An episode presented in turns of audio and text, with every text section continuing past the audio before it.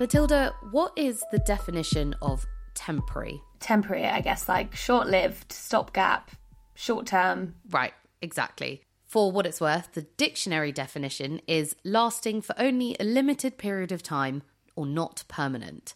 So, if you're put in temporary accommodation, I think it's fair enough to think that it wouldn't be for a super long period of time. Okay, but first, would you just explain what actually is temporary accommodation?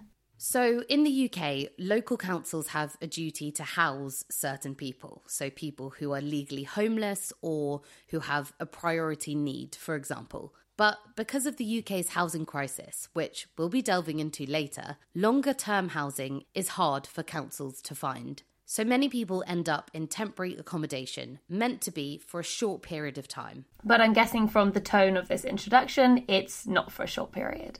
It's really not. I've heard from people throughout this episode who have been in temporary housing for months and months, and sometimes multiple years. Wow.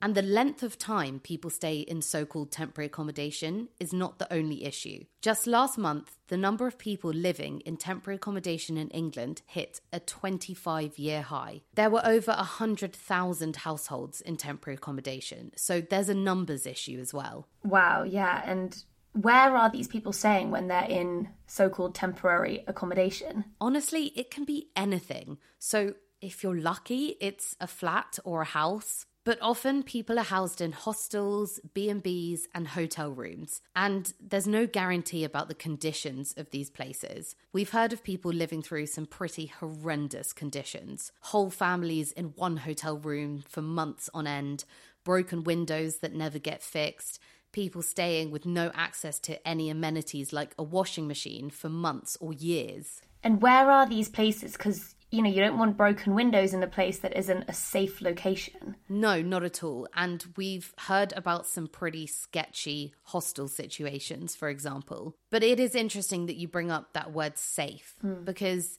if you don't feel safe physically, if you don't feel physically settled in a home, it's hard to feel safe emotionally. Completely. This is one of the biggest problems that I came across working in immigration and displacement. It's that transitory state of being that people are kept in with no ability to envisage a long term future. That mentally is one of the biggest hurdle that people in transit have to deal with. Yeah, absolutely. Okay, so let's talk solutions. How do we make temporary housing temporary again? Or, I guess, in an ideal world, eradicate it altogether? That's what I've been finding out. I'm off to speak to people about their experiences in temporary housing and find out what they think the solutions are having lived it. Plus, I'll be speaking to the chair of the London Housing Panel and to London's Deputy Mayor for Housing, Tom Copley, about what is being done at a local government level. And I'll see you back in the studio with a very special guest, social housing campaigner and presenter Kwajo Tweneboa, to discuss everything around this media storm. There's damp in nearly every single room. The landlord upped the rent. Millions of tenants struggling to pay the rent in a rising market. You get thrown out for doing nothing wrong. Although temporary, many struggling families have been here for more than a year. money may run out or that the landlord will kick them When out. I was trying to buy my first home, I wasn't buying. Smashed avocados for 19 bucks. Welcome to Media Storm, the news podcast that starts with the people who are normally asked last. I'm Helena Wadia. And I'm Matilda Mallinson. This week's investigation the housing crisis, a lifetime in temporary accommodation. I love this background you've got. Thank you very much. Um, one of my friends is an artist, and for my birthday a few years ago, she came and painted me like you know Australia. wow, it's so cool. I'm speaking to Rebecca via a Zoom call. She's in her bedroom in Norfolk. Behind her on the wall, a brightly coloured mural of her home country, Australia. The ocean, birds in the trees, orange skies, and of course, kangaroos. So I guess that means that you are no longer in temporary accommodation. Exactly right. Yeah. So I'm now in a council house.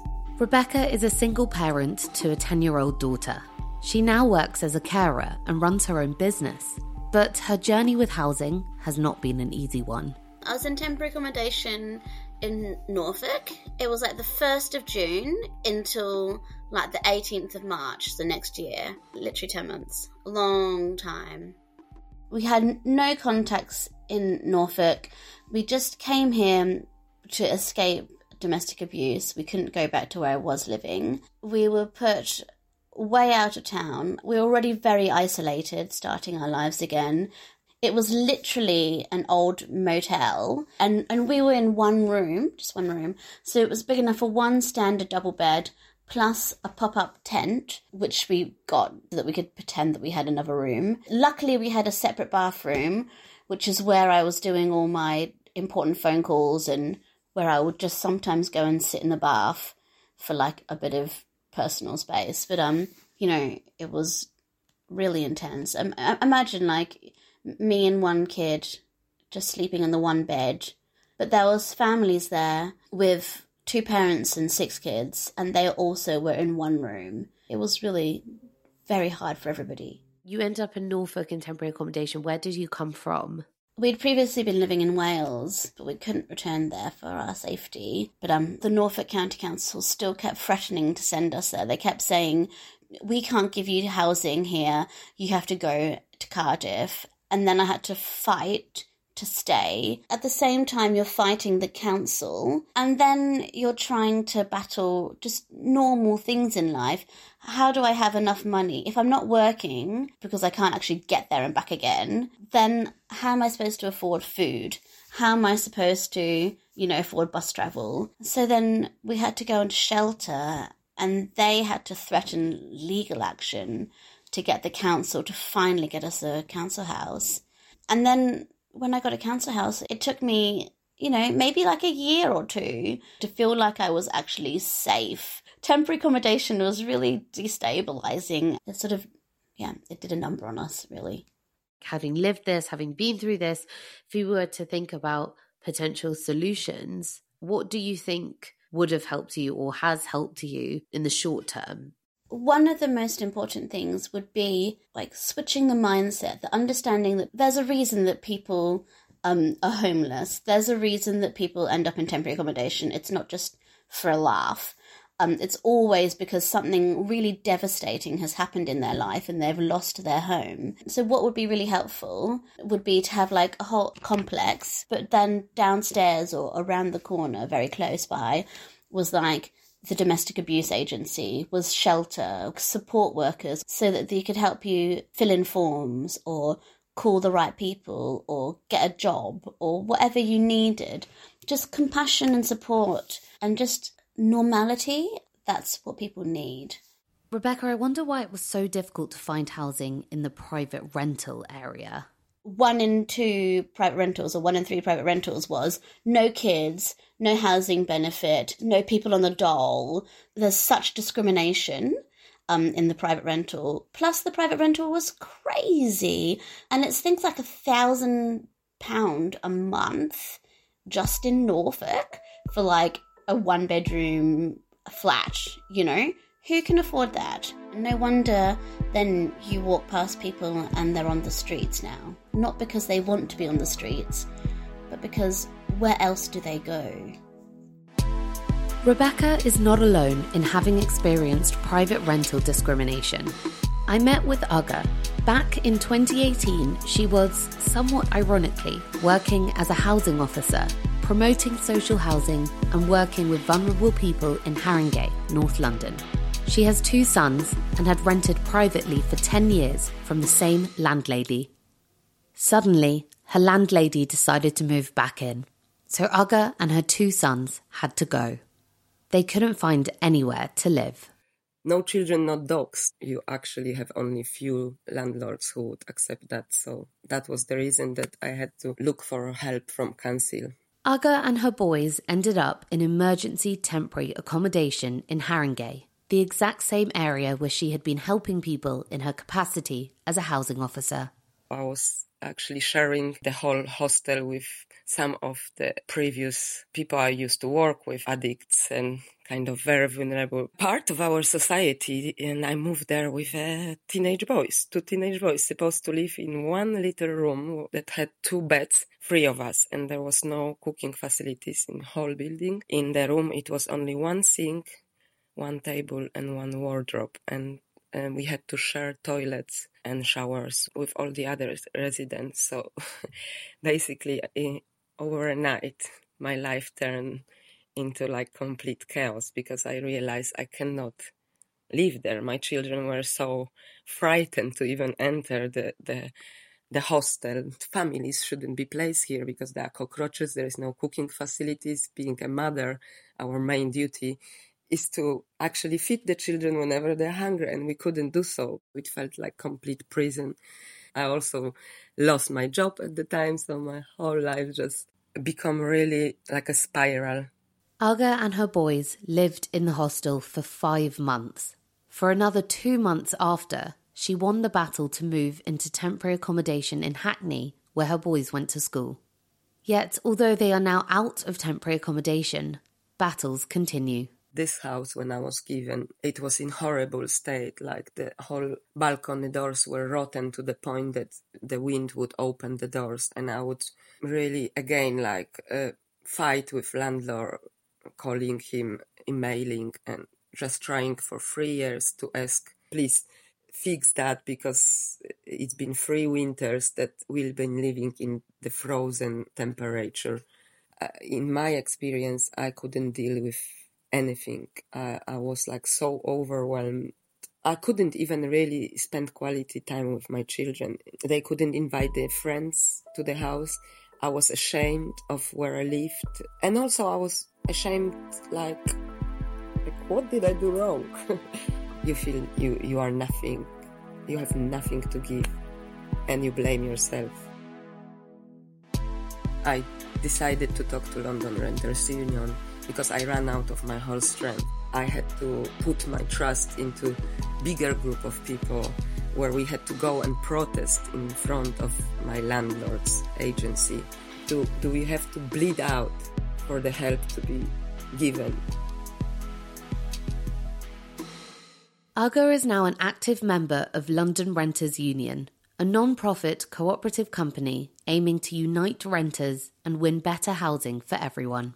She says solidarity cannot be underrated. The main strength of London Renters Union is a solidarity group. So if you have a problem, you can share that problem and there will be volunteers. They actually step in to become your support team. You are never alone. So through this members solidarity, at least you, you don't think you're gonna sink because there will be always someone to kind of pull you out. Aga's praise of London Renters Union made me wonder if similar groups are involved in policy making. My search led me to the London Housing Panel. I'm Dinah Roke. I'm the independent chair of the um, London Housing Panel. The panel was established 2019 between the GLA. The GLA is the Greater London Authority. And Trust for London. And it was a way of bringing diverse voices of different people's experience in housing in London to the fore that they can influence policy making and, and thinking in a way that they might not have been hearing before. The London Housing Panel is made up of diverse groups, including organisations representing the traveller community, LGBTQ community, those who have been in situations of domestic violence, and disabled people in insecure housing situations. So I asked Dinah, why is it important to involve lived experience in policymaking? Hearing those voices gives policymakers a better sense of why they're making their policies, who it is that they're making their policies for, which can sometimes get forgotten. I think that diversity of voices also ends up with policymaking just being better. One of the panel's priorities is to take action on temporary accommodation. Most recently, they have sent an open letter to Michael Gove, the current housing minister, setting out what can be done to improve the lives of households stuck in temporary accommodation. The ask to, to Michael Gove is, is set out in, in that very clearly in terms of more social housing as a long term solution, increasing the, the local housing allowance in the short term so that people can actually afford to pay their rent and prevent people becoming in need of temporary accommodation. And we need to raise standards of the accommodation that people are, are having to live in, even if they are supposedly only temporary. I wonder if you could just tell me a little bit more about local housing allowance, what it is, and what change you're asking for. Local housing allowance is calculated as a cap on what can be paid through housing benefit to somebody to subsidise their housing if they can't afford to pay their housing costs. The government's had the local housing allowance capped for a number of years. We all know that local rents in London have just been going up and up and up. Um, and so the ask is let's raise it in line with what's actually happened. And then not only would that prevent some households falling into homelessness, but it would also mean that if somebody's placed in temporary accommodation in a private rented property, they'll be able to sustain the tenancy. Also, a signatory on the open letter is London's Deputy Mayor for Housing, Tom Copley. He's responsible for implementing the Mayor's manifesto commitments relating to housing in London if you think of all the problems that we have in our society that can be traced back to poor housing, whether it's people's poor health, kids' education being impacted by them living in overcrowded accommodation, there are a whole range of things and a whole range of costs we end up paying down the line because we're not getting housing right. And I do think that if we solve housing, uh, lots of other things will fall into place you know, temporary accommodation was never intended to exist outside of emergencies, but now it seems like it's just such a crisis that people don't even know where to begin. I wonder what can be done to even begin to change the standards of temporary accommodation. I think what we really need are a much more new enforceable national standards. And I think that has to include increased decent quality temporary accommodation uh, as well. One of the limiting factors um, in that uh, are the various caps and cuts to welfare uh, over uh, the, this decade or more of austerity that we've had. You've been very fortunate in your own housing situation. I wonder how do people in positions of relative power, like yourself, learn from lived experience? When I was a local councillor, you know, the casework I got, the housing casework around things like overcrowding, temporary accommodation, damp and mold, was always the most awful uh, I think it's about how we listen and, and engage with people. While nothing can sort of compare to, to actually going through it in terms of direct experience, it gives you a real insight uh, into the dreadful situations people are, are going through. I, you know, I can't see into the minds of, of government ministers. I would be surprised if they didn't empathise with people's situations, but they go to the treasury and the treasury who, who of course isn't sort of on the front line that that's the issue and i just think it, it needs political vision and ambition to sort it out mm. i mean i suppose the big question really is that if this problem is raging through london and it's getting worse and temporary accommodation is becoming less and less temporary why is this not a priority for a government? Is it that it's just very difficult to build housing, or is it more that there's just this lack of political will? Uh, I think it's a mixture of things. Although Michael Gove has, has, in many ways, talked a sort of good game on some of these issues, the important thing, the crucial thing is, well, where's the funding? Where's the action? Um, and sadly, we, we have not seen that. And, and, I think a lot of that comes down to this obsession uh, with not spending. But my argument is always, well, all you're doing is pushing a problem down the line, having to spend more money firefighting further down the line when you could spend some uh, money up front to make a lot of these problems um, go away. So I think it's a mixture of things, and they've not risen in terms of their ambition to the scale of this crisis, but it's going to cost a lot more in the long term to sort this out. A short sighted government is one of the problems Jenny identifies as well. Jenny is an anti poverty campaigner with lived experience of temporary accommodation a very difficult long-term solution would to be ensure there's housing. I mean, if there's if there's housing to meet the demand of housing, then that that solves that problem. But I appreciate that's a simplistic approach. First of all, the naming needs to be changed. It needs to be changed from temporary accommodation to something else, unless it stays as temporary accommodation and there is a timeline put on that. If you're in temporary accommodation, it will be no longer than X number of months, just to manage people's expectations. This is Jenny's story. I was one of the lucky ones. I say lucky in inverted commas because I was there for a total of six months. I was in a hostel for four months. Then, for my own safety, I was moved to a hotel for a month and then a bed and breakfast for a month. When I went into the accommodation, I was in a mental health crisis and I believed I was at rock bottom. But my experiences in that hostel meant I sank even lower. It was noisy all the time. There was prolific drug and alcohol abuse, violence. I mean, it seemed that the police or ambulance service were there every single day due to violent attacks or self harm. I had items stolen from me, which is awful at any time, but just to clarify, I went in there with one backpack full of possessions and nothing else. So I couldn't afford to replace what was taken from me. There was Wi Fi, but that was in the communal area. And as much as I didn't want to interact with other people, I did, did need to update my Universal Credit Journal, which needed Wi Fi. So inevitably, I had to go down to that communal area every day. And there was always heated arguments, fighting going on down there. I mean, so many things you've said there have brought up a lot of feelings of insecurity and of danger and of just not being comfortable.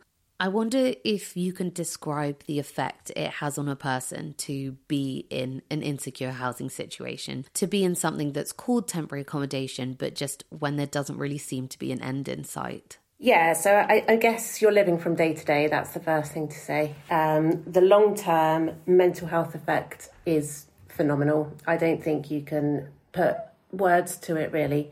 I mean, it took me at least three years after moving into social housing um, to gain any kind of confidence back.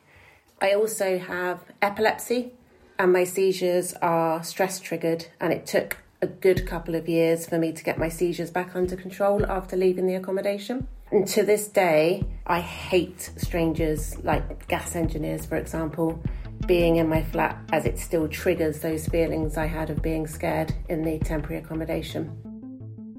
In order to move from temporary accommodation into social housing, where Jenny is now, she needed a two week deposit. And here she identifies a potential short term solution. If I'd had that money, I could have been out of temporary accommodation within about two months. But I had to wait until I had the two weeks. So, just to put it into perspective, at the time I was receiving £291 a month in order to do the two weeks deposit, which isn't a lot to a lot of people pounds wise, but it was 62% of what I was getting in that month. So, I actually had to wait it was another three months and then I had to wait a month to move in until I was eligible for an advance from Universal Credit in order to afford that deposit. I think you let people pay that two week deposit in increments. So whether they pay it over a three, four month period, that would have that would have helped me completely. And if people are on universal credit, that's dead easy because they can take that incremental payment straight from your payment, send it to the housing association, so there's no risk of non-payment. I think that's such a simple fix.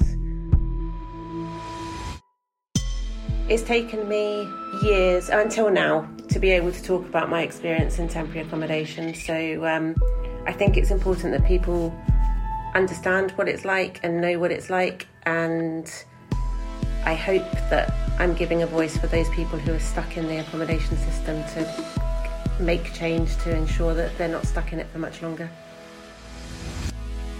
If there's anything I've learned from these interviews, it's that short and long term solutions, amid fighting a lack of political will, do exist.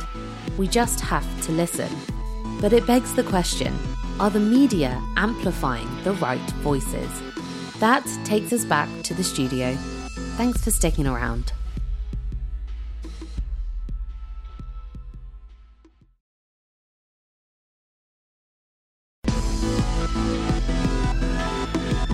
Welcome back to the studio and to Media Storm, the podcast that starts with the people who are normally asked last. Today we're talking about temporary accommodation, social housing, and how these issues are represented in the media.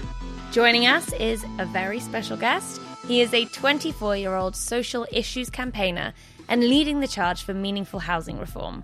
He's also the presenter of Channel 4's Untold episode, Help, My Home is Disgusting taking on social housing tenants and private renters calls for help. Welcome to the podcast, Kwajo Tweneboa. Thank you for having me. Thank, Thank you so you. much for being here. In the first half of this episode, we heard mm-hmm. from people with lived experience about temporary accommodation and also got their expertise on what they think the solutions are to the problem. Mm. Could you tell us a bit about your lived experience, about how you got into campaigning for social housing reform? I've experienced, me and my family, temporary accommodation firsthand. Ours was absolutely horrific. We were in essentially a converted car garage that had been poorly knocked together. I was sharing a room with my sisters. We had a shower, toilet that was the size of a, literally a broom cupboard. The place was infested with ants. We had damp and mold in the bedrooms. It, it was just absolutely appalling. It's more like a building site. After that, we moved into our social housing that we we finally got in the end. But again, we had issues with mice, cockroaches, damp, mold. It had no windows in there, and the light was filled with rainwater every time that it rained. It was described as not fit for even animals to be living in when a workman did finally show up to do some work. My dad became ill and passed away in January 2020, being treated in those conditions. And the reason I'm here today is because we were simply ignored before and after he passed away. So I turned to social media and, and the news to um, shame my landlord into carrying out necessary works, not just for myself and my estate, but for neighbouring estates too in my area. And since then, gone up and down the country speaking to residents in situations Mm. like me and my family were in. Good for you. Can I just you. ask how how long were you and your family in this converted garage before you were relocated? It was a, a good few years. Few years, yeah. yeah. And then your father is ill Mm. and expected to live in those conditions. And that's what fueled you. even now actually i can't help the fact that you feel guilty for your own parent being in those conditions the fact that at a time when you most need to be looked after and the support and to be listened to when you're essentially dying he wasn't and for the majority of his life he worked looking after the elderly he was a carer himself. So at the time that he needed to be looked after he wasn't. That's what really angers me how you can just sit back in a place of work, a profession, when you know you're supposed to be looking after some of the country's most vulnerable individuals, and someone is telling you they are dying, but they want to die comfortably and they don't want to be living in those sorts of conditions, yet they're simply ignored. It's so so much for a teenage boy to have to take on, and Mm. the fact that then it actually took you pressuring and shaming your landlord Mm. for any action to be taken Mm. really shows what a state of crisis we're in. But Mhm. I'd love you just to help us define some of the terms that we're going to be using Yes. a lot today. One of the terms you see all the time in media discussions around this is the housing crisis. Mhm. So it's important to define what exactly that is. It's really hard to define the housing crisis actually because there's so many elements to it. The fact we don't have enough social housing, the fact that we've got 1.4 million people waiting to get into social housing. And as a result, those waiting are essentially homeless and in temporary accommodation, having to sofa surf, etc. But then on the other side, you also have the private rented sector where rents are at some of the highest levels we've ever seen. People are struggling to pay their rents and as a result are being evicted. Section 21, no fault evictions going through the roof. And then on top of that, also you see with mortgages and what we've seen in the last year with interest rates and the way in which that's affected those with mortgages, but also it's affected private renters too because that cost has been pushed down onto them. Yeah. So it's made an already difficult subject even worse. When do you think we can trace the current housing crisis back to? Oh, this housing crisis isn't one that's been built in the last year. It's something that's developed for the last 70 years plus. Only a few weeks ago, I watched a show called Cathy Come Home. So it came out in the 1960s, right? And the scariest part was I watched it and thought this is exactly what is happening to people now. So is it getting worse or is it just a chronic systemic problem that we've failed to address? I think it's a mixture of both. Housing's not been seen as a priority in this country. I mean, I know housing was very much pushed in the 1980s under Margaret Thatcher, and obviously the introduction of Right to Buy, which was extended under David Cameron in 2016. Yes, housing at that point was seen as a priority, but I think for all the wrong reasons. And the reason I say that is because there was one year we actually knocked down and sold off more social homes that we actually built in that year. Oh my God. We cannot be doing that, but the fact is, it is.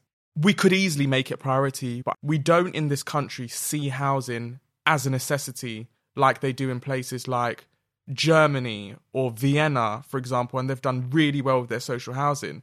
What we see it as is an investment, we see it as an asset. Well, actually, Maslow's hierarchy of needs states we all need shelter in order to function. It's so true what you're saying. Mm-hmm. I have a background in humanitarian aid. Mm. We would talk about shelter as the basis level of Mhm. need that has to be met in a time of crisis. Yet in our society, we don't see housing as shelter. We don't see it as the basis level of need.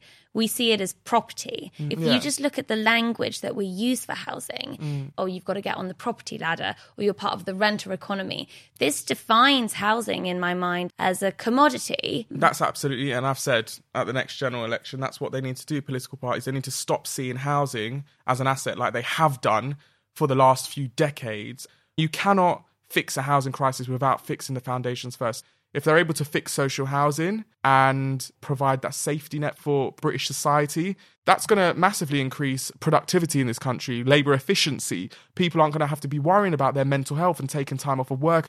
But what we're seeing is even in this lead up to the next general election, we're seeing both parties pushing this idea of home ownership off of the back of a cost of living crisis where people are even struggling to feed their kids and pay their heating, their electricity, never mind have any slight chance to save up in order to get onto a property ladder. I want to talk a little bit more about that kind of dream of home ownership Mm. because you mentioned right to buy. Mm. Could you just quickly tell us what right to buy was? It was a Thatcher policy, right? Yeah, it was. It was introduced in the 1980s under Margaret Thatcher, basically allowing those who were in council housing to purchase their home at a discounted rate, which on the surface to people back then would have sounded absolutely great. And I've spoken to people who took advantage of that back then, or their parents did, who now turn around and say it was probably the biggest mistake for social housing. I would completely agree And why is that? because there was a promise made back then that council homes would be sold off, but they would also be replaced. Since then, consecutive governments, up until this point, have not built enough homes. And when I say enough homes, I also mean enough quality homes. But what we've been doing is continuing to sell the homes that we do have in the dwindling stock. And then obviously on top of that, we had 2016 the introduction of right to buy under housing associations. So housing association properties then being sold off. And now what we found, we've got record levels of homelessness and people in temporary accommodation. What was interesting about Thatcher's right to buy, though, is that it was often surrounded by really positive language Mm. and billed as this hugely aspirational policy. Mm. And even as recently as last year, there were articles about the then Prime Minister Boris Johnson wanting to reignite Thatcher's right to buy policy. I Mm. mean, this from the Daily Mail as an example reads Tenants who are on benefits will be offered new packages to help them buy their own homes as Boris Johnson rekindles Thatcher's right to buy revolution. Mm. I was wondering, does the media in any way hold that policy to account for the crisis it helped to create? I don't think just the media too, the general public, because there was this whole push under Margaret Thatcher's right to buy scheme and David Cameron that anyone that questioned the idea of right to buy or criticised it, they'd turn around and say, So do you think working class individuals shouldn't be able to own their own home? Is that what you're saying? What they didn't tell people was that they weren't going to build and replace those homes, and that in 30, 40 years, there are going to be people just like you, working class individuals, who'd be homeless in poor quality temporary accommodation or social housing, genuinely, really, really suffering. They kept that bit out. the term right to buy is about as meaningful as the term take back control. Yeah. It's, Yeah. it's a political Yeah. slogan, not an accurate name of a policy. And if the media just kind of regurgitates it, it's really failing to, Yeah. to be critical. Another term that I think we would really benefit from defining is affordable housing. I see Mm. this term affordable housing referred to always as the kind of solution in these discussions. And I'm like, well, people can afford different things. So what actually is genuine affordability? I've, I've met with politicians and told them to get rid of this term because it means absolutely nothing. If someone's paying the majority of their monthly income on rent, that isn't affordable. But still, it's defined as affordable housing. Like the term is hollow in itself. What's affordable to me is going to be unaffordable for the next person, and what's affordable for someone in the House of Commons is going to be completely unaffordable to me. They need to be clear about what it is they're offering us. How much social housing are you going to build? You should break it down and make it clear what it is people are paying for so people can criticize and scrutinize it. But it's one of those blanket terms that is used to sound good. we've tackled some media myths and social narratives about housing. So I think we should also talk about some of the myths and narratives that come up about the type of people that live Oh, yeah. in social housing and how the media portray them. What are some of the biggest misconceptions about the type of people that live in social housing? We've always had a negative stigma about those who live in social housing. People in social housing, they can get off their backside and go out and work and get a job like the rest of us, stop scrounging on benefits. You lot should be grateful for what you have. There's this assumption that everyone in social housing is scrounging off the government and taxpayers. They're sat mm. on their arse day in, day out, basically 24 7 doing nothing. And actually, there I do have a stat here from the English Housing Survey data, which actually shows that just seven percent of social housing tenants are unemployed, hmm. and seventy percent are working or retired, and that is completely in antithesis to what is portrayed in the media, in pop culture. Hmm. I mean, from what we were talking about before, to me, it does seem like a very convenient political tool hmm. for the government to stigmatize those in social housing. Absolutely, you're right. And it's something that's perpetuated by social housing landlords too, when they're supposed to come out and do repairs, right? What they do sometimes, they don't even ring you. They will just show up and knock on your door and expect you to be in. Don't think you have a job. Don't think you'd have any other commitments. And if you don't answer your front door, they turn around and say you refuse them access to the property to carry out the works. It goes to show that the stereotype in their mind is what else are social housing tenants going to be doing other than waiting in for us to come and carry out the repairs? And those are the sorts of undertones. It's a cultural thing. When a lot of people think of social housing, they just think of Benefit Street. That was a Channel 4 documentary made roughly about 10 years ago, mm-hmm. which followed the lives of several people in Birmingham who lived on, and they quote, one of Britain's most benefit dependent streets. What's interesting is that actually, since the show, hmm. a few of the people who were on the show say that Channel 4 didn't give them adequate aftercare and hmm. they weren't prepared for the force of negative stereotypes and trolls and everything that came their way.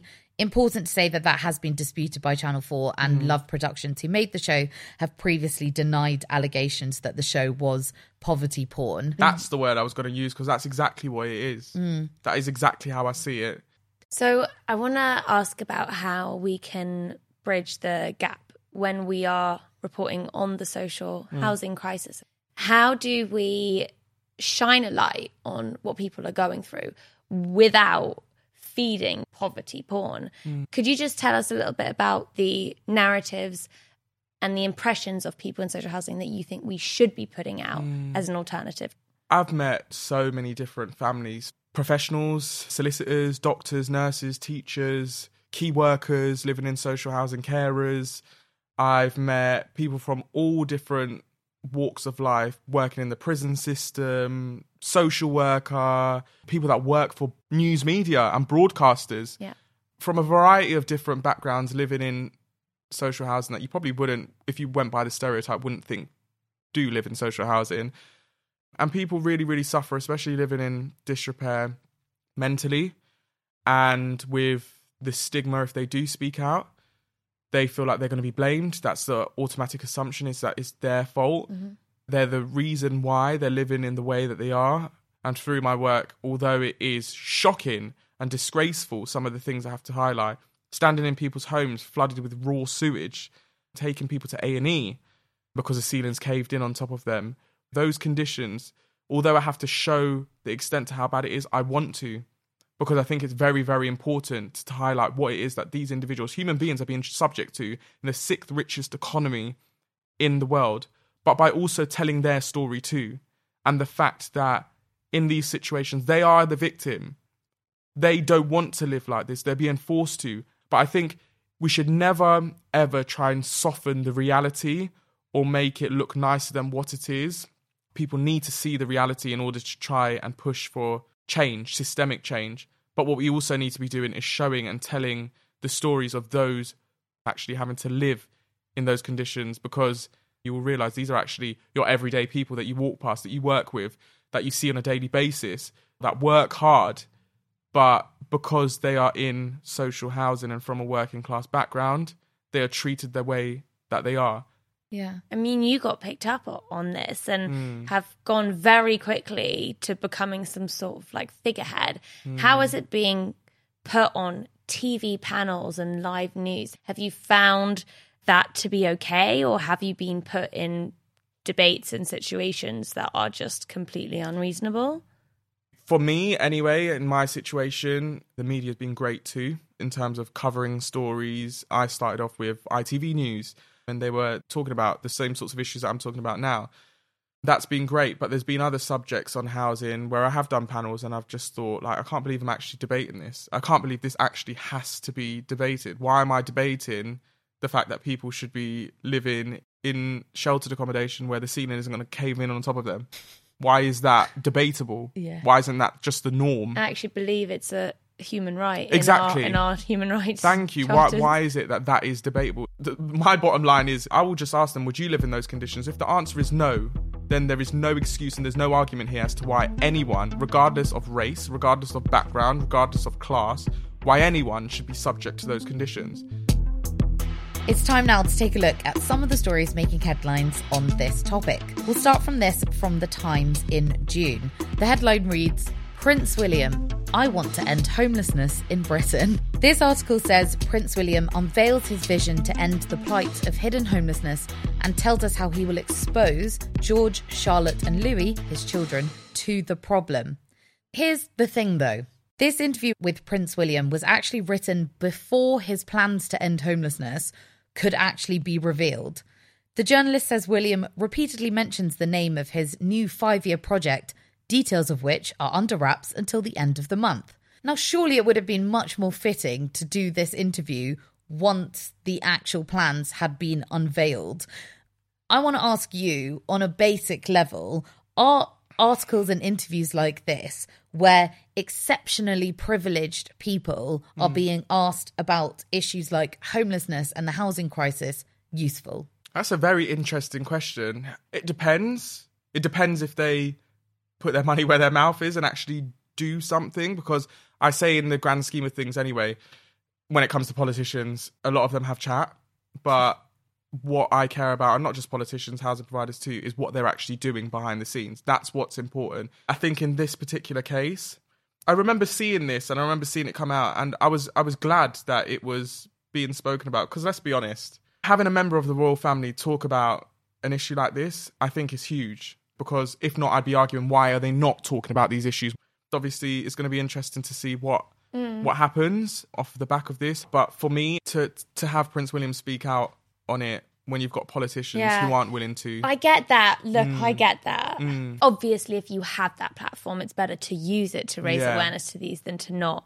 But just like this article, I had a hmm. very visceral reaction against it. To me, it was just all you needed to know about class in Britain. And the fact that you said, oh, you know, it's useful, it seems to be the only way that we can make housing a palatable issue is to dress it up in Mm. royalist fluff. Because this piece, if you actually read it, it was not a piece about hmm. homelessness and hmm. housing. It was not a coherent piece of policy that we are able to scrutinize. In mm. fact, whenever he was asked about the policy, he was like, oh, I can't really reveal it yet. Mm. And so what it was was a eulogy to mm. Prince William's charitable na- nature and, and the fact that he wants to expose his children to homelessness.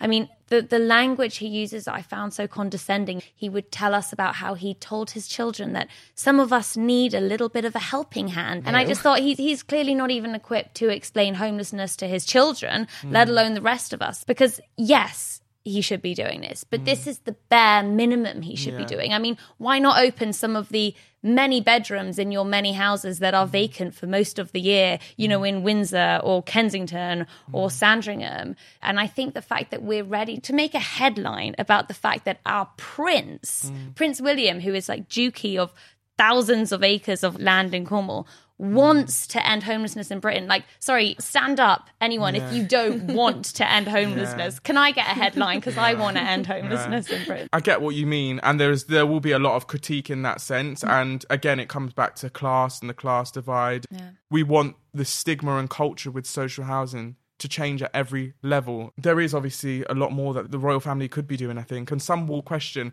whether it's just a sort of PR exercise. I really don't care about these sorts of titles. Yes, they sound nice on the surface. What I'll be looking for is what's going on in the background, what's actually happening, what what are you actually doing behind the scenes Yeah. that's going to make meaningful change for those that are homeless, those living on the streets, those that are hidden homeless, and those who are genuinely suffering because of the life that they were born into. And I hope Yeah. so. I mean, when there was some hint at what the policy angle would be, there Mm. was promise. You know, he talked about Finland's housing first scheme and he talked about preventing homelessness rather than managing homelessness. But then as soon as that paragraph got a bit too like technical, it Mm. then changed paragraph and the article reads William laughs. Mm. Sorry, I waffle on a bit. And then it goes back to Princess Charlotte and Prince George or whatever. Yeah. Actions, not words. That's it. And I say it time and time again, not just with members of the royal family, but also I say it all the time with politicians. I actually don't care about what it is that you say, it's what it is that you do. And I watch and I wait for that. You hear that, Prince it- William? Oh, yeah. Kwajo will be watching. I'll be watching. He'll If be you're waiting. If you're listening, Prince William. I'll be watching. I'll be watching. Sorry, I haven't listened to your podcast yet. No, I, I hope something. I, do, I really do hope something comes of this, but we have to wait and see. Yeah. Kwajo, can't thank you enough for being here today. Can you tell us where we can follow you or if you have anything to plug? Yes, I've changed my apps recently on social media, so it is just my name, Kwajo Tweneboa, on Instagram and Twitter, and on TikTok it's Kwajo Housing. Thank you for listening. We have a little change up to our schedule coming, so I want to take a minute to let you know how the rest of the season is going to play out. Season 3 of Media Storm will run until the end of October, but the next few weeks will be dominated by a special investigation we're looking forward to breaking. It's no secret that UK police forces, like many policing institutions around the world, have faced proven accusations of racism and sexism. But many forces have refused to hold their hands up to it, and many of the systems that hold it together remain unchanged. At MediaStorm, we have spent months collating never seen before data that provides hard statistical evidence of this discrimination, as well as pinpointing one of the places it's arising recruitment. Over the next three weeks, we'll be analysing this data with experts and stakeholders, both inside and outside the force, to make sure a really nuanced, constructive, solutions focused discussion comes from the data we've uncovered. We also have a live show coming up on Saturday, the 16th of September, and we'd love to see your faces in the crowd and for drinks at the bar afterwards. But for those of you who can't make it, we'll be releasing it on our feed in the weeks that follow. And don't worry, we'll be back with another instalment of our usual investigation and studio discussion before the end of the season. For our final investigation of season three, we'll be speaking to international resistance fighters and exploring the line between terrorism and freedom fighting. Follow Media Storm wherever you get your podcasts so that you can get access to new episodes as soon as they drop. If you like what you hear, share this episode with someone and leave us a five star rating and a review. It really helps more people discover the podcast, and our aim is to have as many people as possible hear these voices. You can also follow us on social media at Matilda Mal, at Helena Wadia, and follow the show via at Media Storm Pod. Get in touch and let us know what you'd like us to cover or who you'd like us to speak to. Media Storm is an award winning podcast produced by Helena Wadia and Matilda Mallinson. It came from the House of the Guilty Feminist and is part of the ACAST Creator Network. The music is by Samfire. Follow her on social media at Sound of Samfire.